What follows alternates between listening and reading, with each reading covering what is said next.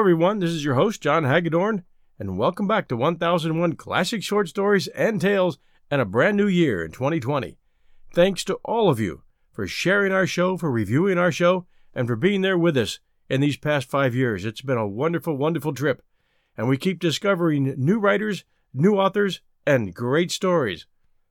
I thought we'd start off 2020 with a real adventure from H. Rider Haggard called Long Odds. The story which is narrated in the following pages came to me from the lips of my old friend Allan Quatermain, or Hunter Quatermain, as we used to call him in South Africa. He told it to me one evening when I was stopping with him at the place he bought in Yorkshire. Shortly after that, the death of his only son so unsettled him that he immediately left England, accompanied by two companions, his old fellow voyagers, Sir Henry Curtis and Captain Good, and has now utterly vanished into the dark heart of Africa. He is persuaded that a white people, of which he has heard rumors all his life, exist somewhere in the highlands of the vast, still unexplored interior, and his great ambition is to find them before he dies. This is the wild quest upon which he and his companions have departed, and from which I shrewdly suspect they never will return. One letter only have I received from the old gentleman, dated from a mission station high up in the Tana, a river on the east coast, about 300 miles north of Zanzibar. In it, he says that they've gone through many hardships and adventures, but are alive and well, and have found traces which go far toward making him hope that the results of their wild quest may be a magnificent and unexampled discovery. I greatly fear, however, that all he has discovered is death, for this letter came a long while ago, and no one has heard a single word of the party since. They have totally vanished. It was on the last evening of my stay at his house that he told the ensuing story to me and Captain Good, who was dining with him. He had eaten his dinner and drunk two or three glasses of old port, just to help Good and myself to the end of the second bottle. It was an unusual thing for him to do, for he was a most abstemious man, having conceived, as he used to say, a great horror of drink from observing its effects upon the class of colonists, hunters, transport riders, and others, amongst whom he had passed so many years of his life. Consequently, the good wine took more effect on him than it would have done on most men, sending a little flush into his wrinkled cheeks and making him talk more freely than usual. Dear old man! I can see him now as he went limping up and down the vestibule, with his gray hair sticking up in scrubbing brush fashion, his shriveled yellow face, and his large dark eyes that were as keen as any hawk's, and yet soft as a buck's. The whole room was hung with trophies of his numerous hunting expeditions, and he had some story about every one of them. If only he could be got to tell it. Generally, he would not, for he was not very fond of narrating his own adventures. But tonight, the port wine made him more communicative. Ah, you brute, he said, stopping beneath an unusually large skull of a lion, which was fixed just over the mantelpiece. Beneath a long row of guns, its jaws distended to their utmost width. Ah, you brute! You've given me a lot of trouble for the last dozen years, and will, I suppose, to my dying day. Tell us the yarn, Quatermain, said Good. You've often promised to tell me, and you never have. Eh, you'd better not ask me to, he answered, for it is a longish one. All right, I said. The evening is young, and there is some more port. This adjured, he filled his pipe from a jar of coarse cut Boer tobacco that was always standing on the mantelpiece, and still walking up and down the room, he began. It was, I think, in the March of 69 that I was up in Sekhukhuni's country. It was just after old Sequati's time, and Sekhukhuni had gotten into power. I forget how. Anyway, I was there.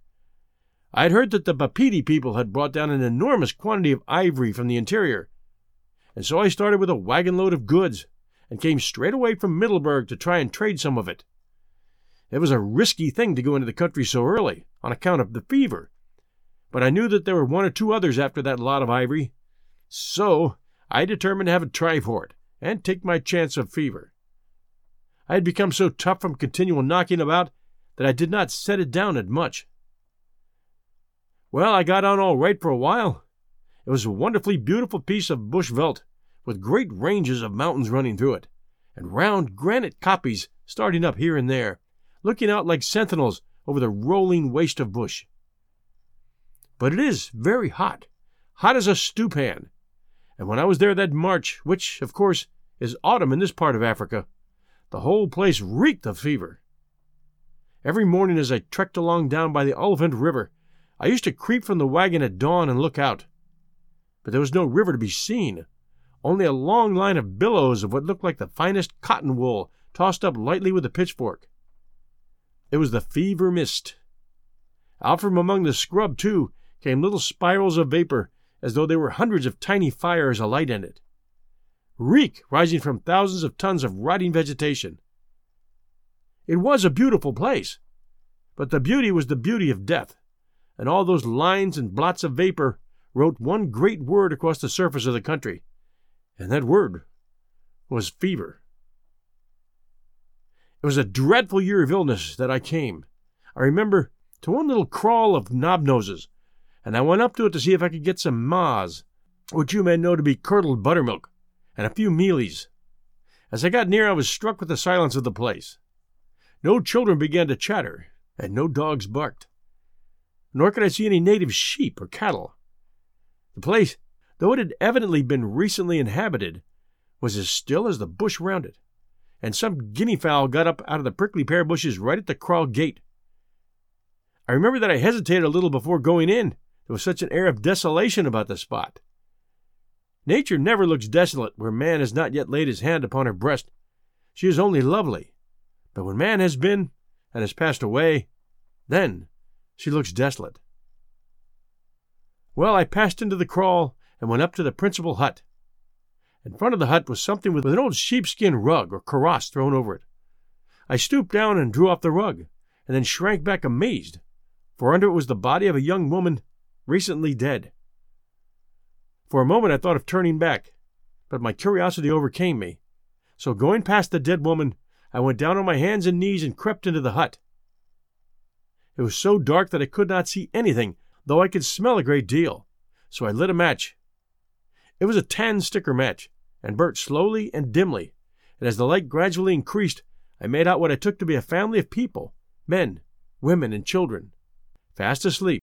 Presently my match burnt up brightly, and I saw that they too, five of them altogether, were quite dead.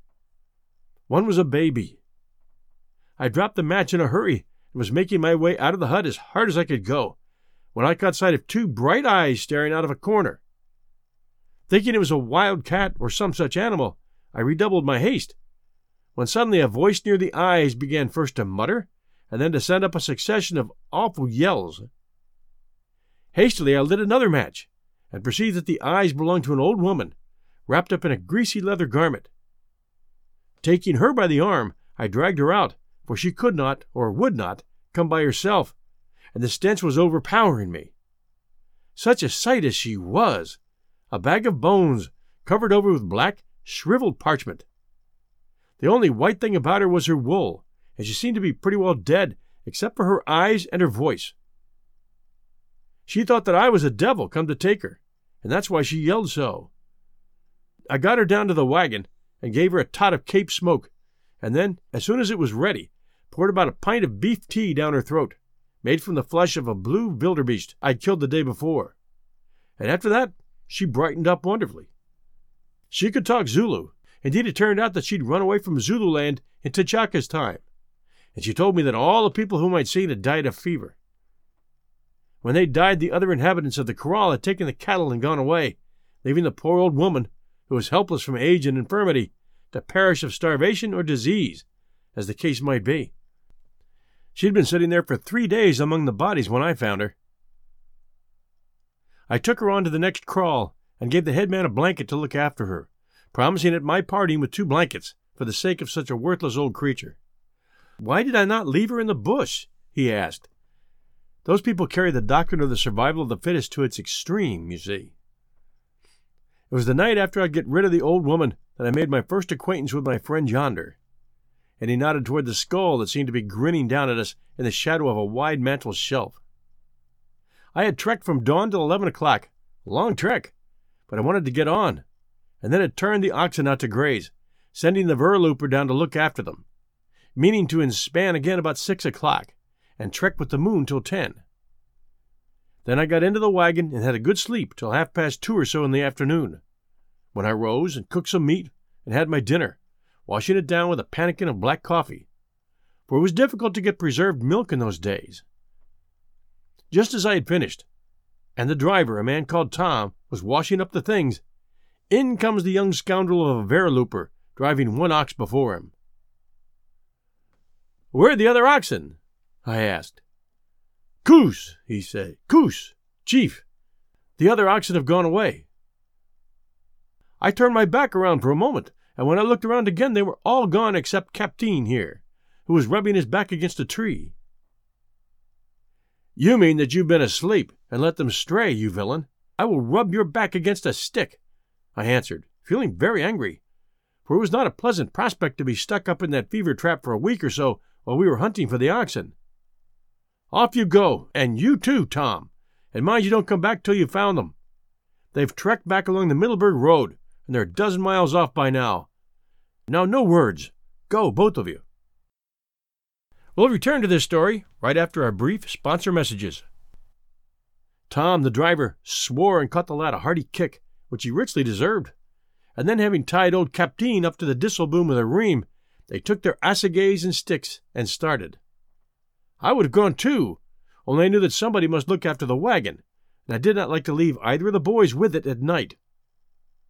I was in a very bad temper indeed, although I was pretty well used to these sort of occurrences, and soothed myself by taking a rifle and going to shoot. For a couple of hours I poked about without seeing anything I could get a shot at, but at least, just as I was again within seventy yards of the wagon, I put up an old impala ram from behind a mimosa thorn. He ran straight for the wagon. It was not till he was passing within a few feet of it that I could get a decent shot at him. Then I pulled and caught him halfway down the spine. Over he went, dead as a doornail, and a pretty shot it was, though I ought not to say it. This little incident put me into rather a better temper, especially as the buck had rolled right against the after part of the wagon. So I had only to gut him, fix a ream around his legs, and haul him up. By the time I had done this, the sun was down and the full moon was up, and a beautiful moon it was. And then there came that wonderful hush which sometimes falls over the African bush in the early hours of the night. No beast was moving, and no bird called. Not a breath of air stirred the quiet trees, and the shadows didn't even quiver. They only grew. It was very oppressive and very lonely, for there was not a sign of the cattle or the boys. I was quite thankful for the society of old Capteen, who was lying down contentedly against the disselboom, chewing the cud with a good conscience. Presently, however, Capteen began to get restless. First he snorted, then he got up and snorted again. I could not make it out. So, like a fool, I got down off the wagon box to have a look round, thinking it might be the lost oxen coming. Next instant I regretted it, for all of a sudden I heard a roar and saw something yellow flash past me and light on poor Capteen. Then came a bellow of agony from the ox, and a crunch as the lion put his teeth through the poor brute's neck, and I began to understand what had happened. My rifle was at the wagon, and my first thought was to get hold of it, and I turned and made a bolt for it. I got my foot on the wheel and flung my body forward onto the wagon, and there I stopped as if I were frozen, and no wonder, for as I was about to spring up, I heard the lion behind me, and next second I felt the brute. I, as plainly as I could feel this table, I felt him, I say, sniffing at my left leg that was hanging down. My word! I did feel queer. I don't think I ever felt so strange before. I dared not move for the life of me. And the odd thing was that I seemed to lose power over my leg, which developed an insane sort of inclination to, to kick out of its own mere motion, just as hysterical people want to laugh when they ought to be particularly solemn. While the lion sniffed and sniffed, beginning at my ankle and slowly nosing his way up to my thigh, I thought he was going to get hold then, but he did not. He only growled softly and went back to the ox. Shifting my head a little, I got a full view of him. He was about the biggest lion I ever saw, and I've seen a great many. and he had a most tremendous black mane. What his teeth were like, you can see. Look there. Pretty big ones, ain't they? Altogether, he was a magnificent animal, and as I lay sprawled on the fore tongue of the wagon, it occurred to me that he would look uncommonly well in a cage. He stood there by the carcass of poor Captain, and deliberately disemboweled him as neatly as a butcher could have done. All this while I dared not move, for he kept lifting his head and keeping an eye on me as he licked his bloody chops. When he had cleaned Captain out, he opened his mouth and roared, and I'm not exaggerating when I say that that sound shook the wagon.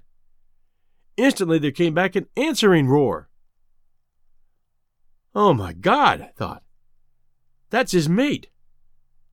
Hardly was the thought out of my head when I caught sight in the moonlight of the lioness bounding along through the long grass, and after her a couple of cubs about the size of mastiffs. She stopped within a few feet of my head, and stood, and waved her tail, and fixed me with her glowing yellow eyes. But just as I thought that it was all over, she turned and began to feed on Captain, and so did the cubs. There were four of them within eight feet of me, growling and quarreling, rending and tearing, and crunching poor Captain's bones. And there I lay shaking with terror, and the cold perspiration pouring out of me, feeling like another Daniel come to judgment in a new sense of the phrase. Presently the cubs had eaten their fill and began to get restless. One went round to the back of the wagon and pulled at the impala buck that hung there, and the other came round my way and commenced the sniffing game at my leg. Indeed, he did more than that, for my trouser being hitched up a little, he began to lick the bare skin with his rough tongue. The more he licked, the more he liked it, to judge from his increased vigor and the loud purring noise he made. Then I knew that the end had come, for in another second his file like tongue would have rasped through the skin of my leg, which was luckily pretty tough, and have drawn the blood. Then there'd be no chance for me.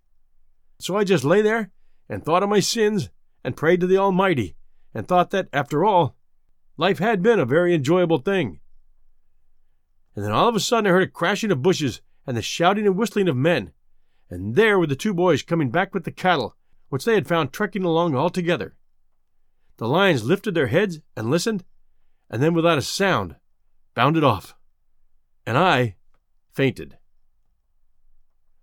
The lions came back no more that night, and by the next morning my nerves had got pretty straight again, but I was full of wrath when I thought of all that I had gone through at the hands, or rather noses, of those four lions and of the fate of my after ox, Captain. He had been a splendid ox, and I was very fond of him. So wroth was I that, like a fool, I determined to attack the whole family of them. It was worthy of a greenhorn out on his first hunting trip, but I did it nevertheless. Accordingly, after breakfast, having rubbed some oil upon my leg, which was very sore from the cub's tongue, I took the driver, Tom, who did not half like the job, and having armed myself with an ordinary double number 12 smoothbore, the first breech loader I ever had, I started out. I took the smoothbore because it shot a bullet very well, and my experience has been that a round ball from a smoothbore is quite as effective against a lion as an express bullet. The lion is soft and not a difficult animal to finish if you hit him anywhere in the body. A buck takes far more killing. Well, I started, and the first thing I set to work to do was to try to make out whereabouts the brutes lay up for the day. About 300 yards from the wagon was a crest of a rise covered with single mimosa trees, dotted about in park like fashion. And beyond this was a stretch of open plain running down to a dry pan or water hole, which covered about an acre of ground and was densely clothed with reeds, now in the sear and yellow leaf. From the further edge of this pan, the ground sloped up again to a great cleft or nullah, which had been cut out by the action of the water, and was pretty thickly sprinkled with bush, among which grew some large trees. I forget of what type. It at once struck me that the dry pan would be a likely place to find my friends in, as there is nothing a lion is fonder of than lying up in the reeds, through which he can see things without being seen himself. Accordingly, thither I went and prospected. Before I had got halfway round the pan, I found the remains of a blue wildebeest that had evidently been killed within the last three or four days and partially devoured by lions. And from other indications about, I was soon assured that if the family were not in the pan that day, they had spent a good deal of their spare time there. But if there, the question was how to get them out, for it was clearly impossible to think of going in after them unless one was quite determined to commit suicide. Now there was a strong wind blowing from the direction of the wagon, across the reedy pan toward the bush clad kloof or donga, and this first gave me the idea of firing the reeds, which, as I think I told you, were pretty dry. Accordingly, Tom took some matches and began starting little fires to the left, and I did the same to the right. But the reeds were still green at the bottom, and we should never have got them well alight had it not been for the wind, which grew stronger and stronger as the sun climbed higher and forced the fire into them. At last, after half an hour's trouble, the flames got a hold and began to spread out like a fan, whereupon I went round to the farther side of the pan to wait for the lions, standing well out in the open, as we stood at the copse today when you shot the woodcock. It was a rather risky thing to do, but I used to be so sure of my shooting in those days that I did not so much mind the risk. Scarcely had I got round when I heard reeds parting before the onward rush of some animal. Now for it, said I. And on it came. I could see that it was yellow and prepared for action, which, instead of a lion, outbounded a beautiful reebok which had been lying in the shelter of the pan. It must, by the way, have been a reebok of peculiarly confiding nature to lay itself down with the lion, like the lamb of prophecy, but I suppose the reeds were thick and that it kept a long way off. Well, I let the reebok go, and it went like the wind, and I kept my eyes fixed upon the reeds. The fire was burning like a furnace now, the flames crackling and roaring as they bit into the reeds, sending spouts of fire twenty feet or more into the air, and making the hot air dance above it in a way that was perfectly dazzling. But the reeds were still half green, and created an enormous quantity of smoke, which came rolling toward me like a curtain, lying very low on account of the wind.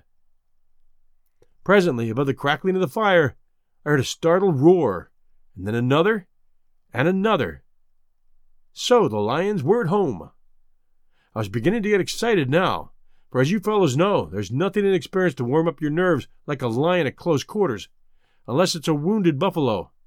And I got still more so when I made out through the smoke that the lions were all moving about on the extreme edge of the reeds. Occasionally they would pop their heads out like rabbits from a burrow, and then, catching sight of me standing about fifty yards out, draw them back again. I knew that it must be getting pretty warm behind them, and that they could not keep the game up for long. And I was not mistaken, for suddenly all four of them broke cover together, the old black maned lion leading by a few yards. I never saw a more splendid sight in all my hunting experience than those four lions bounding across the veldt, overshadowed by the dense pall of smoke and backed by the fiery furnace of the burning reeds. We'll return to this story right after our brief sponsor messages.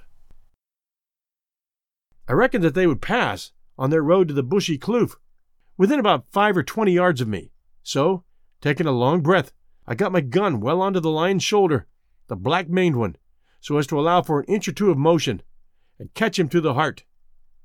I was on, dead on, and my finger was just beginning to tighten on the trigger, when suddenly I went blind. A bit of reed ash had drifted into my right eye. I danced and rubbed, and succeeded in clearing it more or less just in time to see the tail of the last lion vanishing round the bushes up the kloof. If ever a man was mad, I was that man. It was too bad, and such a shot in the open, too. However, I was not going to be beaten, so I just turned and marched for the kloof. Tom, the driver, begged and implored me not to go, but though as a general rule I never pretend to be very brave, which I am not, I was determined that I would either kill those lions or they would kill me. So I told Tom that he need not come unless he liked, but I was going. And being a plucky fellow, a Swazi by birth, he shrugged his shoulders, muttered that I was mad or bewitched, and followed doggedly in my tracks. We soon got to the kloof, which was about three hundred yards in length and but sparsely wooded, and then the real fun began. There might be a lion behind every bush. There certainly were four lions somewhere, the delicate question was, where I peeped and picked and looked in every possible direction, with my heart in my mouth, and was at last rewarded by catching a glimpse of something yellow moving behind a bush. At the same moment, from another bush opposite me, out burst one of the cubs and galloped back toward the burned out pan. I whipped round and let drive a snapshot that tipped him head over heels, breaking his back within two inches of the root of the tail, and there he lay, helpless but glaring, Tom afterward killed him with his assegai. I opened the breech of the gun and hurriedly pulled out the old case, which, to judge from what ensued, must, I suppose, have burst and left a portion of its fabric sticking to the barrel. At any rate, when I tried to get in the new case, it would only enter halfway. And would you believe it? This was the moment that the lioness, attracted no doubt by the outcry of her cub, chose to put in an appearance. And there she stood, twenty paces or so from me, lashing her tail and looking just as wicked as it's possible to conceive. Slowly I stepped backward, trying to push in one new case, and as I did so, she moved on in little runs, dropping down after each run. The danger was imminent, and the case would not go in. At the moment, I oddly enough thought of the cartridge maker, whose name I will not mention, then hoped that if the lion got me, some punishment would overtake him. It would not go in, so I tried to pull it out. It would not come out either, and my gun was useless if I could not shut it to use the other barrel. I might as well have had no gun. Meanwhile, I was walking backward, keeping my eye on the lioness, who was creeping forward on her belly without a sound, but lashing her tail and keeping her eye on me, and in it I saw she was coming in a few seconds more. I dashed my wrist and the palm of my hand against the brass rim of the cartridge till the blood poured from them. And look, here are the scars of it to this day. Here Quatermain held up his right hand to the light and showed us four or five white wounds just where the wrist is set into the hand. But it was not of the slightest use, he went on. The cartridge would not move. I only hope that no other man will ever be put in such an awful position. The lioness gathered herself together, and I gave myself up for lost, when suddenly Tom shouted out from somewhere in my rear. You are walking onto the wounded cub. Turn to the right. I had the sense, dazed as I was, to take the hint, and slewing around at right angles, but still keeping my eyes on the lioness, I continued my backward walk. To my intense relief, with a low growl, she straightened herself, turned, and bounded off further up the kloof. Come on, Incos, said Tom. Let's get back to the wagon. All right, Tom, I answered. I will when I've killed these three other lions. For by this time I was bent on shooting them as I never remember being bent on anything before it since. You can go if you like, or you can get up a tree. And he considered that, and then he very wisely got up a tree. I wish that I had done the same. Meanwhile, I had found my knife, which had an extractor in it, and succeeded after some difficulty in hauling out the case which had so nearly been the cause of my death, and removing the obstruction in the barrel. It was very little thicker than a postage stamp, certainly not thicker than a piece of writing paper. This done, I loaded the gun, bound a handkerchief round my wrist and hand to staunch the flowing of the blood, and started on again. I had noticed that the lioness went into a thick green bush, or rather cluster of bushes, growing near the water, for there was a little stream running down the kloof, and about fifty yards higher up for this I made. When I got there, however, I could see nothing, so I took up a big stone and threw it into the bushes. I believe that it hit the other cub, for out it came with a rush, giving me a broadside shot, of which I promptly availed myself, knocking it over dead. Out too came the lioness like a flash of light, but quick as she went, I managed to put the other bullet into her ribs, so that she rolled right over three times like a shot rabbit. I instantly got two more cartridges into the gun, and as I did so, the lioness rose again and came crawling toward me on her forepaws, roaring and groaning, and with such an expression of diabolical fury on her countenance as I've never seen. I shot her again through the chest, and she fell over onto her side, now quite dead. This was the first and last time that I'd ever killed a brace of lions right and left, and what is more, I had never heard of anybody else doing it. Naturally, I was considerably pleased with myself, and having again loaded up, I went on to look for the black maned beauty who had killed Captain. Slowly and with the greatest care, I proceeded up the kloof, searching every bush and tuft of grass as I went. It was wonderfully exciting work, for I never was sure from one moment to another that he would be on me. I took comfort, however, from the reflection that a lion rarely attacks a man. Rarely, I say. Sometimes he does, as you will see, unless he's cornered or wounded. I must have been nearly an hour hunting after that lion. Once I thought I saw something move in a clump of tambuki grass, but I couldn't be sure, and when I trod out the grass, I couldn't find him. At last I worked up to the head of the kloof, which made a cul-de-sac. It was formed of a wall of rock about fifty feet high.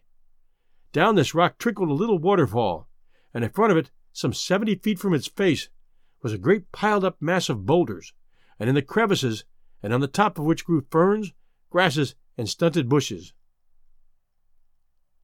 This mass was about twenty five feet high. The sides of the kloof here were also very steep. Well, I came to the top of the nullah and looked all around. No signs of the lion.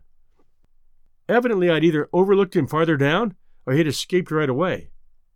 It was very vexatious, but still three lions were not a bad bag for one gun before dinner, and I was fain to be content. Accordingly, I departed back again, making my way round the isolated pillar of boulders, beginning to feel as I did so that I was pretty well done up with excitement and fatigue, and should be more so before I had skinned those three lions. When I had got, as nearly as I could judge, about eighteen yards past the pillar or mass of boulders, I turned to have another look round. I have a pretty sharp eye, but I couldn't see anything at all. But then, on a sudden, I saw something sufficiently alarming. On the top of the mass of boulders, opposite to me, standing out clear against the rock beyond, was the huge black maned lion. He had been crouching there, and now arose as though by magic. There he stood, lashing his tail, just like a living reproduction of the animal on the gateway of the Northumberland house that I've seen a picture of. But he did not stand long. Before I could fire, before I could do more than get the gun to my shoulder, he sprang straight up and out from the rock, and driven by the impetus of that one mighty bound, came hurtling through the air toward me. Heavens, how grand he looked! And how awful! High into the air he flew, describing a great arch, and just as he touched the highest point of his spring, I fired. I did not dare to wait, for I saw that he would clear the whole space and land right upon me. Without a sight, almost without aim, I fired, as one would fire a snapshot at a snipe. The bullet told, for I distinctly heard its thud above the rushing sound caused by the passage of the lion through the air. Next second I was swept to the ground, and luckily I fell into a low, creeper clad bush which broke the shock. And the lion was on top of me. And the next those great white teeth of his had met in my thigh. I heard them grate against the bone. I yelled out in agony, for I did not feel in the least benumbed and happy, like Dr. Livingstone, whom, by the way, I knew very well, and gave myself up for dead. But suddenly, at that moment, the lion's grip on my thigh loosened, and he stood over me, swaying to and fro, his huge mouth, from which the blood was gushing, wide open. And then he roared, and the sound shook the rocks. To and fro he swung, and then the great head dropped on me, knocking all the breath from my body. And he was dead. My bullet had entered in the center of his chest and passed out onto the right side of the spine about halfway down the back. The pain of my wound kept me from fainting, and as soon as I got my breath, I managed to drag myself from under him. Thank heavens his great teeth had not crushed my thigh bone, but I was losing a great deal of blood, and had it not been for the timely arrival of Tom, with whose aid I got the handkerchief from my wrist and tied it round my leg, twisting it tight with a stick, I think that I should have bled to death. Well, it was a just reward for my folly in trying to tackle a family of lions single handed. The odds were too long. I've been lame ever since, and shall be to my dying day. In the month of March, the wound always troubles me a great deal, and every three years it breaks out raw. I need scarcely add that I never traded the lot of ivory at Seccum's. Another man got it, a German, and made five hundred pounds out of it after paying expenses. I spent the next month on the broad of my back, and was a cripple for six months after that. And now I've told you the yarn, so I will have a drop of Hollands and go to bed. Thanks for joining us at 1001 Classic Short Stories and Tales. We started off this year with a little bit of adventure, and there's a whole lot of variety coming up in the weeks to come. Thanks for being great fans. Please share our show with a friend and send us a review when you get a chance. We'll see you next Sunday night at 8 p.m. Eastern Time. Everybody stay safe.